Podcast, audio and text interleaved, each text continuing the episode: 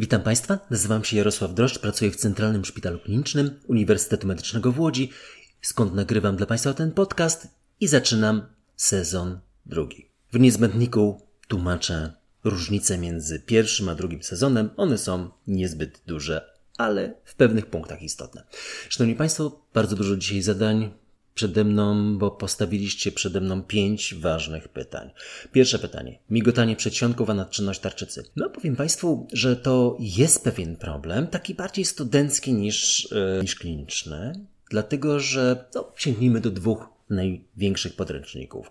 Taki podręcznik e, kardiologii PTK z ubiegłego roku i ma podrozdział migotanie przedsionków, Katarzyna Mitręga, Beata Siedniawa, Zbigniew Kalarus, Maria Turzbluza. Trudno sobie wyobrazić lepsze nazwiska wśród ekspertów tego zagadnienia.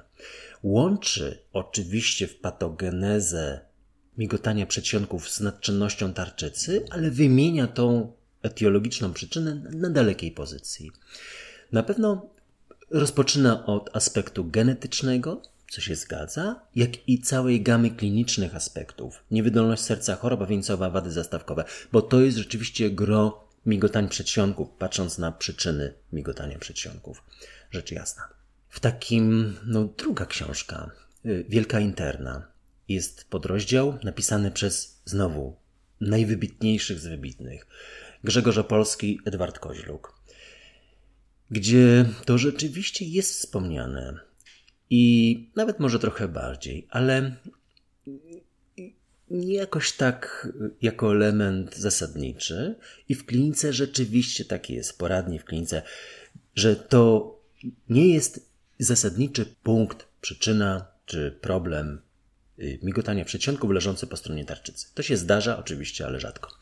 Natomiast na pewno zawsze należy zbadać stężenie TSH, dlatego że nigdy nie wiemy, nawet przy braku y, hypertyrozy, y, możemy mieć y, nadczynność subkliniczną. Po drugie, żeby zrobić kardiowersję, to TSH musi być normalne, no nie może być za małe, nie może być za duże, bo wtedy kardiowersja nie przyniesie skutecznego rozwiązania problemu. Coś, na co chcę Państwu zwrócić uwagę, to są takie aspekty dwa. Pierwszy to jest to, że jak myślę o migotaniu przedsionków i nadczynności tarczycy, to niestety kojarzy mi się błąd mojego środowiska kardiologicznego, który polega na tym, że zbyt często sięgamy po amiodaron.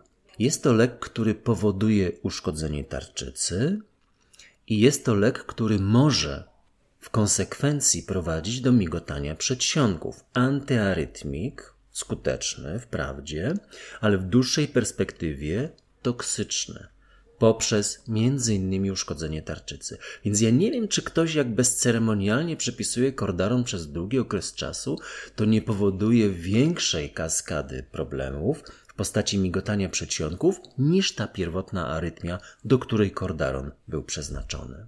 Druga uwaga jest trochę może szersza. Jak po raz pierwszy no, po raz pierwszy pisałem habilitację, przepraszam, pierwszy raz pisałem habilitację, raz pisałem habilitację, wiele, wiele lat temu. 2002, o ile mnie to pamięć nie myli. Mm, to była Brona, oczywiście pisałem to wcześniej. To wtedy, ku mojemu zdziwieniu, w idiopatycznej kardiomyopatii rozstrzeniowej, poza echokardiografią, która wtedy stanowiła moje główne zajęcie, potem hemodynamika, klinika i tysiąc innych zajęć, ale wtedy fascynowałem się echokardiografią i próbą dobutaminową, to jednym z najważniejszych czynników poza trzema czynnikami echokardiograficznymi z dobutaminy, bez dobutaminy, było właśnie kliniczne rozpoznanie migotania przedsionków. A zatem jest to coś, co sugeruje wyższy stan zagrożenia a oczywiście praca była poświęcona rokowaniu w idiopatycznej kardiomyopatii rozstrzeniowej. Doczekała się takiego nawet y, wyróżnienia w postaci The Best of the Year 2002 Chest, opublikowane, zobaczcie Państwo. I NOMED AF, takie badanie zainicjowane przez pana profesora Zbigniewa Kalarusa, również pokazuje 3000 losowo dobranych osób w wieku powyżej 65 roku y, u 22% występuje migotanie przedsionków, którego wcześniej nie było, z czego aż 40% to migotanie nieme, nie rozpoznane, nieodczuwane przez pacjenta. no, to pokazuje, że choroba jest powszechna, no dużo częstsza niż nadczynność tarczycy, choćby. Z tego porównania wynika relacja między tymi dwoma schorzeniami. I jest miarą takiego y, pogorszenia ogólnego z wieloma chorobami. No i najlepszym dowodem na to jest co, o czym mówi skala Czad-Zwawask. Oczywiście odpowiedź studencka jest taka. No to jest skala, która mówi o zagrożeniu ryzykiem zatorów, udarów w migotaniu przedsionków, ale prawda jest inna. Jest to Spojrzcie Państwo na swoich pacjentów. Jest to skala prognostyczna. W niewydolności serca myśmy to sprawdzili w migotaniu, w migotanie przedsionków jest czynnikiem ryzyka. Niewydolności serca. Jest rzecz jasna. Ale czat z Wawask również jest, im ktoś ma wyższy czat z Wawask, tym ma większe, większe obciążenie, więcej, większą śmiertelność w mm, niewydolności serca, niezależnie od tego, czy ma migotanie przedsionków, czy go nie ma. Jest to też skala, która mówi o tym, jak często się pojawi migotanie przedsionków. Tak? U pacjentów w rytmie zatykowym zastosowany czat z pokazuje, jakie jest ryzyko migotania przedsionków. Więc bardzo szeroko wykorzystywana, czy może być wykorzystywana ta skala. Drugi temat. Takotsubo. Jest to ciekawa sprawa, dlatego że większość jednostek chorobowych pochodzi z XIX wieku, no i XX. Natomiast to jest taka na przełomie y, wieków. 1990 rok to był pierwszy opis tej choroby przez Sato, ostra niewydolność serca o złożonym, nie do końca poznanym patomechanizmie. W 2006 roku została włączona do nabytych kardiomiopatii, a potem wyjęta z tych nabytych kardiomiopatii, dlatego że klinicznie przypomina ostry zespół wieńcowy. Wzrost troponin, bóle w klatce piersiowej, odcinkowe zaburzenia kurczliwości. One oczywiście są bardzo, bardzo charakterystyczne. Przypominają to klasyczne naczynie do łapania ośmiornic. Nie łapałem nigdy ośmiornic, nie widziałem takiego naczynia, ale jestem w stanie sobie wyobrazić, że tak to może wyglądać, a wręcz widziałem parę przypadków, niedużo, ale rzeczywiście tak było, że dystalna część komory, tak no, przykoniuszkowe segmenty, tak jakby dotyczył tego fragmentu zawał. Zwykle zawał dotyczy jakiejś ściany, przedniej, dolnej, bocznej. Tutaj jest jakby w dystalnej części, tak jakby trzy tętnice w dystalnej części były zwężone, a proksymalne odcinki nie, co oczywiście budzi pewien niepokój. I teraz jest oczywiście fragmentem ostrego zespołu wieńcowego, nie wiem, 2% e, wszystkich przypadków.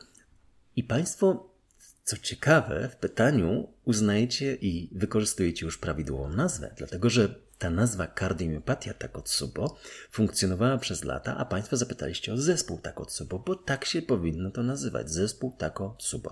Tak? Ostre zespoły wieńcowe. Definicji tytuł wesoło, ale rzeczywiście brak. I tak można odpowiedzieć na egzaminie.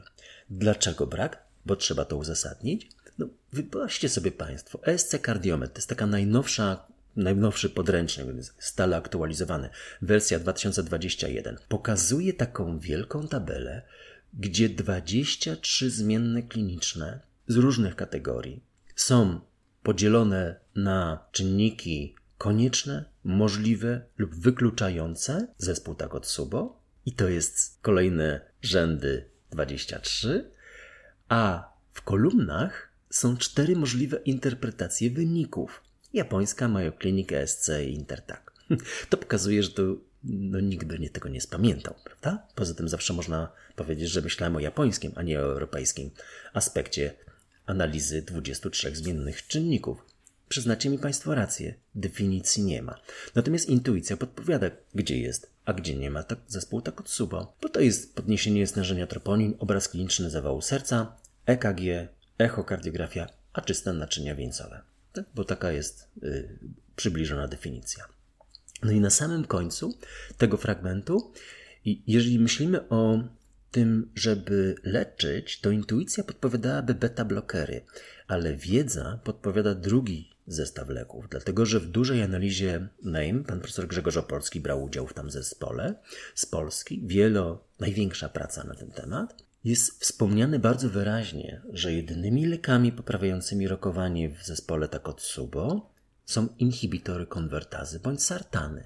A zatem jedno i drugie, plus klasyczne leczenie zawału serca, takim jak jest statyna, kwazytostolosalicylowy przez jej pewien czas, yy, drugi lek przeciwpłytkowy. Trzecia sprawa. Minoka. Zawał bez zmian w tętnicach wieńcowych. Troszeczkę nakładają się te dwa terminy, bo oczywiście kilka procent Minoka, to zespół Takotsubo. Y, sięgnijcie Państwo do epizodu czwartego z pierwszego sezonu, gdzie omawiam to dość dokładnie na badaniu, na podstawie badania harp Minoka, prezentowanego na American Heart Association przez jedną z moich y, koleżanek, mogę tak powiedzieć, Harmony Reynolds y, ze Stanów. Przypomnę tylko Państwu, że łączne nieprawidłowości w rezonansie lub OCT dotyczyły 85%, no w tym wypadku kobiet, co oznacza, że to nie jest y, y, schorzenie łagodne, tylko jest uszkodzenie mięśnia sercowego. Patogeneza nie jest związana z nasierdziowymi tętnicami wieńcowymi, ale co do łagodności nie można mieć takiego przekonania, bo rzeczywiście zdarzają się powikłania. Dziesięcioletnie przeżycie, wspominam, sięgnijcie Państwo do tekstu. I prewencja jest kluczowa. Taka jak w zawale serca. No, popatrzcie Państwo na wytyczne. Czwarta rzecz. Najważniejsze leki w kardiologii. Otóż, jakbym miał wybrać jakąś substancję czy preparat, to absolutnie statyny. Jakbym miał wybrać koncepcję leczenia, to zdecydowanie wybrałbym farmakoterapię niewydolności serca. Dlaczego statyny? No, było, nie będę mówił. Bez wątpienia Eugene Brownwald jest takim y, ekspertem światowej sławy. Miał wykład na ostatnim kongresie Europejskiego Towarzystwa Kardiologicznego. Ostatnio też go widziałem na kongresie w, styczniu, w konferencji, którą organizował John McMurray, więc cały czas aktywny mimo 90 lat. Powiedział, że to jest lek XX wieku i miał absolutną rację. XXI wiek też należy do statyn. Farmakoterapia niewydolności serca. Dlaczego? Dlatego, że między innymi pan profesor Tomasz Zdrojewski w analizie Impact, który odpowiada na pytanie, dlaczego żyjemy dłużej, co już teraz nie jest prawdą od kilku lat, ale nie o tym pora mówić.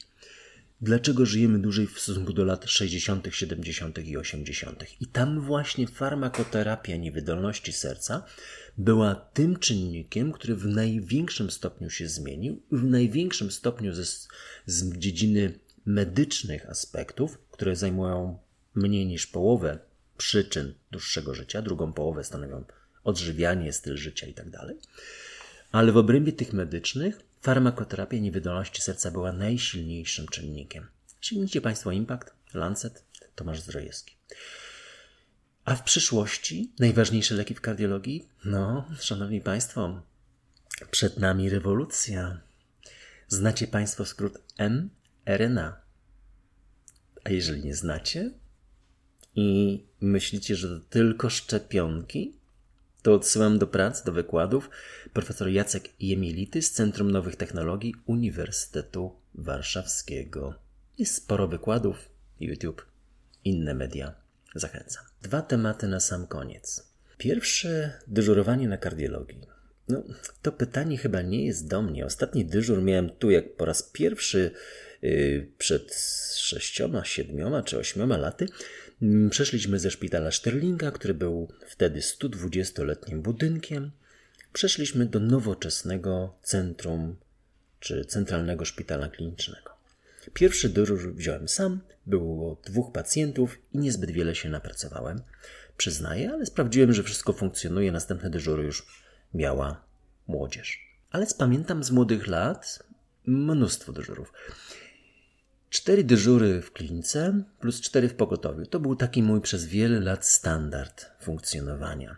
Dyżurowałem też w innych jednostkach dla pokrycia różnych swoich młodzieńczych wydatków młodego małżeństwa. Więc y, wydużorowałem się, ale tu nie będę się wymądrzał, że coś wiem na temat współczesnych dyżurów, bo widzę tylko efekty. Ale mam dwie, dwie rzeczy. Pierwsza sprawa to apel do kierowników. Szanowni Państwo, wyspany kierownik oddziału kliniki nie jest w stanie zrozumieć lekarza po dyżurze, który się cieszy, że dożył do rana. I większość pacjentów z nim. Krytyka jest nie na miejscu. Bardzo Was o to proszę. I drugi apel. Nie apel. Właściwie podziw. Wiecie Państwo, mamy ciężkie czasy, ale grupa mojej młodzieży, zachęcona przez dyrekcję, wzięła 60 dyżurów w kwietniu. w hali Expo w Łodzi, w szpitalu WAM na placu Hallera, w samym kwietniu 60 dyżurów. Kochani, jestem z Was naprawdę bardzo dumny, że pomagacie w tych trudnych czasach w jednostce chorobowej, która nie jest jednostką kardiologiczną. Naprawdę bardzo Wam dziękuję. I ostatni temat dotyczy, jak zachować ten balans pomiędzy, jak to jest ładnie nazwane, work and social. Pewnie mógłbym się uczyć od Was, ale przez pierwszą dekadę na pewno nie miałem takiego balansu, a właściwie on był przesunięty niemal w 100% na jedną stronę. Jedynym tylko pocieszeniem jest fakt, że mój kolega, równolegle rok starszy ode mnie, wyjechał w tym samym czasie, kiedy ja kończyłem studia, on wyjechał do Stanów. Spotykaliśmy się często, rozmawialiśmy i on w Stanach pracował ciężej niż ja. Co może mało wydaje się Państwu, kto mnie zna, y, prawdopodobne, ale tak rzeczywiście było. Tak naprawdę było. Ja miałem cały czas 6 tygodni urlopu, a on miał 14 dni. Ale na pewno jeden aspekt, i to idealnie się wpisuje w, w ten moment, kiedy zaczynam drugi sezon. Bo zwróćcie Państwo uwagę, że nie będę tu mówił o spotkaniach, bo rzeczywiście te spotkania są bardzo miłe. Mam grono przyjaciół, które trochę jest, wykracza, czy sporo wykracza poza medycynę, no nie jest lekarzami, więc tematy są rzecz jasna szersze niż tylko tematy medyczne. Właściwie unikamy tych tematów medycznych. Ale powiem o jednym aspekcie. Wiem, że oglądacie telewizję, yy, chodzicie do kina, przepraszam, nie oglądacie telewizji, tylko chodzicie do kina domowego. Ja chciałbym Państwu zwrócić uwagę na potęgę czytelnictwa książek, takich klasycznych książek. One oczywiście mogą być czytane na czytnikach, ale klasyczna literatura tekstowa. I dlatego od tego odcinka zawsze będę mówił, co ostatnio czytałem, bo to rzeczywiście jest jeden z elementów, który niezwykle rozwija każdego lekarza. A dzisiaj western. Zaczynamy taką książką, która jest kompletnie odległa od tego, co Państwo słyszycie, czy rozumiecie pod kątem tym, tą nazwą western. Na południe od Brazos. Larek McMarty to jest laureat Nagrody Pulitzera właśnie za tą książkę Na południe od Brazos z 1985 roku i napisał takie 700-800 stronicowe dzieło. Nawet zważyłem, bo w pewnym momencie zaczęły mnie boleć ręce, jak czytałem. Kilogram 700 gram. Tyle waży ta książka. Twarde okładki, ale nie okładki tyle ważą. Tekst. Fantastyczne tłumaczenie Michała Kubukowskiego. 2017 roku Vesper to wydało. I powiem Państwu, że wtedy dopiero zrozumiałem południe, centralne Stany i ten czas, XIX-XX wiek, jak przeczytałem tą książkę. Od początku do końca fantastycznie napisana z mapką, z świetnymi zdjęciami, bo powstał taki miniserial, który zatrudnił Roberta Duval i Tom Lee Jonesa, więc wyobraźcie sobie Państwo, jak to wyglądało.